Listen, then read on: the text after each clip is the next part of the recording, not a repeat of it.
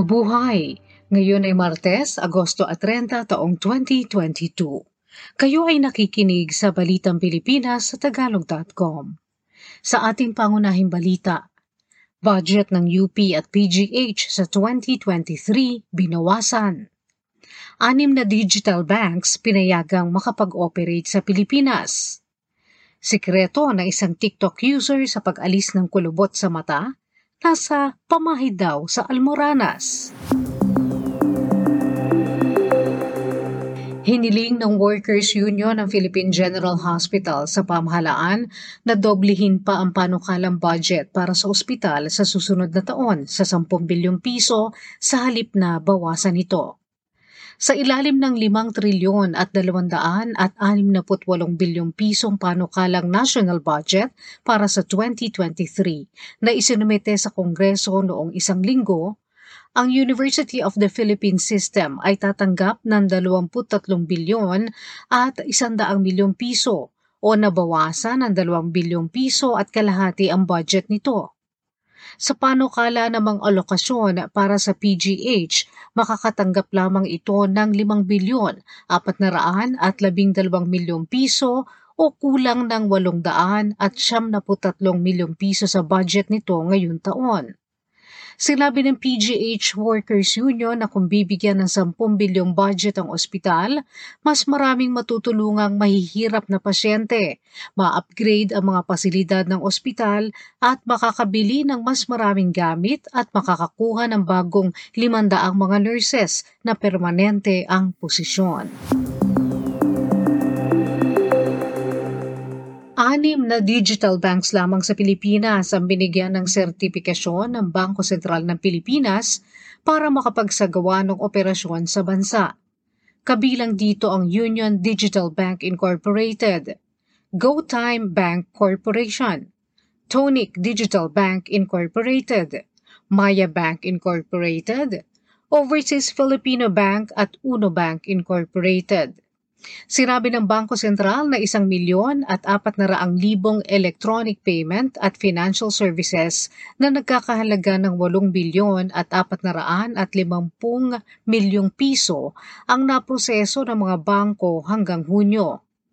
Ang mga digital banks ay walang physical na branches at ang kanilang mga produkto at serbisyo ay pinoproseso lamang sa mga electronic channels. Samantala ang Union Bank of the Philippines sa magiging kauna-unahang universal bank sa bansa na mag-aalok ng virtual asset exchange services sa pamamagitan ng mobile banking application nito. Nangangahulugan nitong ang mga customer ng bangko ay maaari nang bumili at magbenta ng Bitcoin direkta sa kanilang mobile banking app na hindi na kailangan ng third-party virtual asset wallet. Malaki ang itinaas ng presyo ng diesel at kerosene para sa linggong ito. Ang diesel at kerosene ay kapwa nagtaas ng 6 na piso at 10 sentimo kada litro. Ang gasolina naman ay tumaas ng piso at 40 sentimo kada litro. Ang average na presyo ng gasolina kada galon ay nasa 200 at 75 piso o 4 na dolyar at 70 sentimo. Bumaba ng 19% ang naitalang mga bagong kaso ng COVID-19 sa bansa mula Agosto 22 hanggang 28 kumpara sa nauna ritong linggo. Ayon sa Department of Health, may karagdagang 19,200 at 62 bagong kaso para sa linggong nabanggit. Sa mga karagdagang kaso, 110 ang malala o kritikal. Kinumpirma rin ng DOH ang pagkamatay ng 316 noong nakaraang linggo. 74 dito ang nangyari sa nakaraang dalawang linggo. Mahigit sa 72 milyon at 400 libong Pilipino ang nakakumpleto na ng kanilang bakuna laban sa COVID-19. Gayunman, 17 milyon at 800 libo pa lamang ang nakakapagpa-booster shots. Isa na namang Chinese softshell turtle ang nakita sa katubigan ng Pilipinas, partikular sa La Union. Nagbabala ang Coastal Underwater Resource Management Actions, isang conservation group, na ang mga invasive alien species o peste sa dagat ay mapanganib para sa mga buhay sa karagatan ng bansa. Ang species na Pelosdiscus sinensis na lumalaki ng 4 hanggang 10 pulgada ay sa China nang galing at kadalasang inaalagaan ang mga ito bilang pet. Unang nakita mga ganitong pagong sa mga palaisdaan sa gitna at katimugang Luzon. Nakalista ang ganitong species ng pagong bilang invasive alien species sa Department of Environment and Natural Resources. Ang mauhuling naglalagay nito sa mga wetlands ay maaaring maparusahan ng pagkakulong ng hanggang walong taon o multang aabot sa 5 milyong piso o pareho. Ang driver ng SUV na nakasagasa sa isang nagtatraffic na security guard sa isang mall sa Mandaluyong at nag-viral kamakailan ay kinasuhan na ng Mandaluyong City Prosecutor's Office ng frustrated homicide. Ang insidente na kuna ng isang dashcam video kung saan ang security guard na si Christian Floralde na nagmamando ng trapiko sa Julia Vargas Avenue at St. Francis Street ay nasagasaan ng isang puting SUV na minamaneho ni Jose Antonio San Vicente. At sa halip na huminto ay ginulungan pa ito at tumakas mula sa pinangyarihan. Si Floralde ay nagkaroon ng pagdurugo sa loob ng katawan at nabalian ng ilang buto.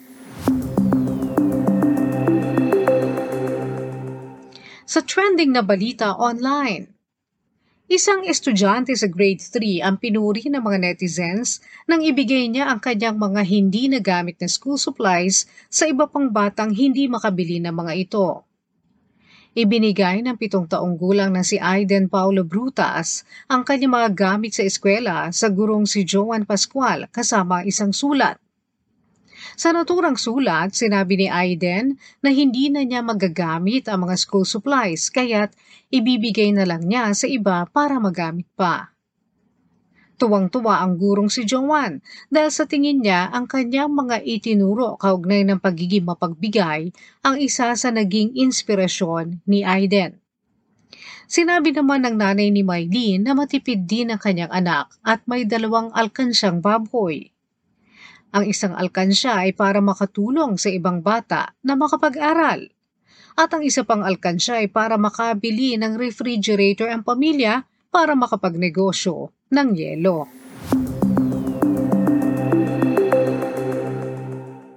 Balita sa palakasan Pinataob ng Gilas Pilipinas ang Saudi Arabia sa score na 84 to 46 sa FIBA World Cup qualifier sa Mall of Asia Arena. Sa kabila ng mabagal na simula, ipinakita ng gilas ang kanilang lakas laban sa mga Arabo, makaraang umubra ang kanilang opensiba sa ikalawang quarter. Walang pagsidla ng tuwa ng mga manonood na mahigit sa labing siyam na libo katao, kabilang na si Pangulong Ferdinand Marcos Jr.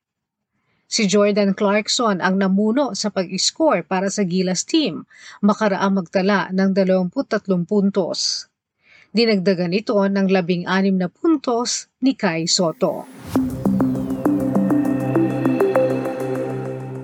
Sa balitang showbiz, hindi lamang nagkita-kita muli at nagbonding ang aktor na si Cesar Montano at ang tatlo niyang anak na babae kay Sunshine Cruz sa debut party ng isa sa mga anak niya, kung hindi nagkita rin sila ng kasintahan ngayon ni Sunshine na si Maki Mathay isang negosyante.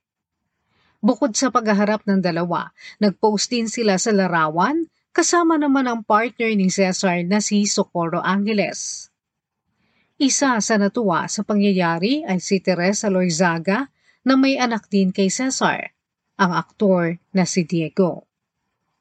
Sina Sunshine at Cesar ay naghiwalay noong taong 2013 at napawalang bisa ang kanilang kasal noong 2018. Sa balitang kakaiba, isang 32 taong gulang na babae sa Britanya ang nagmamalaki sa TikTok dahil hindi siya nagkakaroon ng kulubot sa mata at eye bags. Sampung taon na raw niyang ginagamit ang kanyang sikreto at hindi pumapalya. Kung ang iba ay eye cream ang solusyon sa kanilang wrinkles at eye bags, ang sikreto ng babaeng British na ito ay hemorrhoid cream o pampahid sa puwet na may almoranas. Ayon sa kanya, kahit ang may kasalukuyan ng kulubot sa mata ay matutulungan pa rin ng hemorrhoid cream sa loob lamang ng tatlong araw. Maging ang mga celebrities na sina Kim Kardashian at Amanda Holden ay ginagamit din ang hack na ito. Gayunman, wala pa ring ebidensyang siyentipiko ang paggamit ng hemorrhoid cream at ayon sa ilang mga dermatologists, kapag sensitibo ang balat ng gumamit o may tagyawat, maaaring mairita ito. At yan ang kabuuan ng ating mga balita ngayong Agosto 30 taong 2022 para sa tagalog.com. Basta sa balita, lagi kaming handa.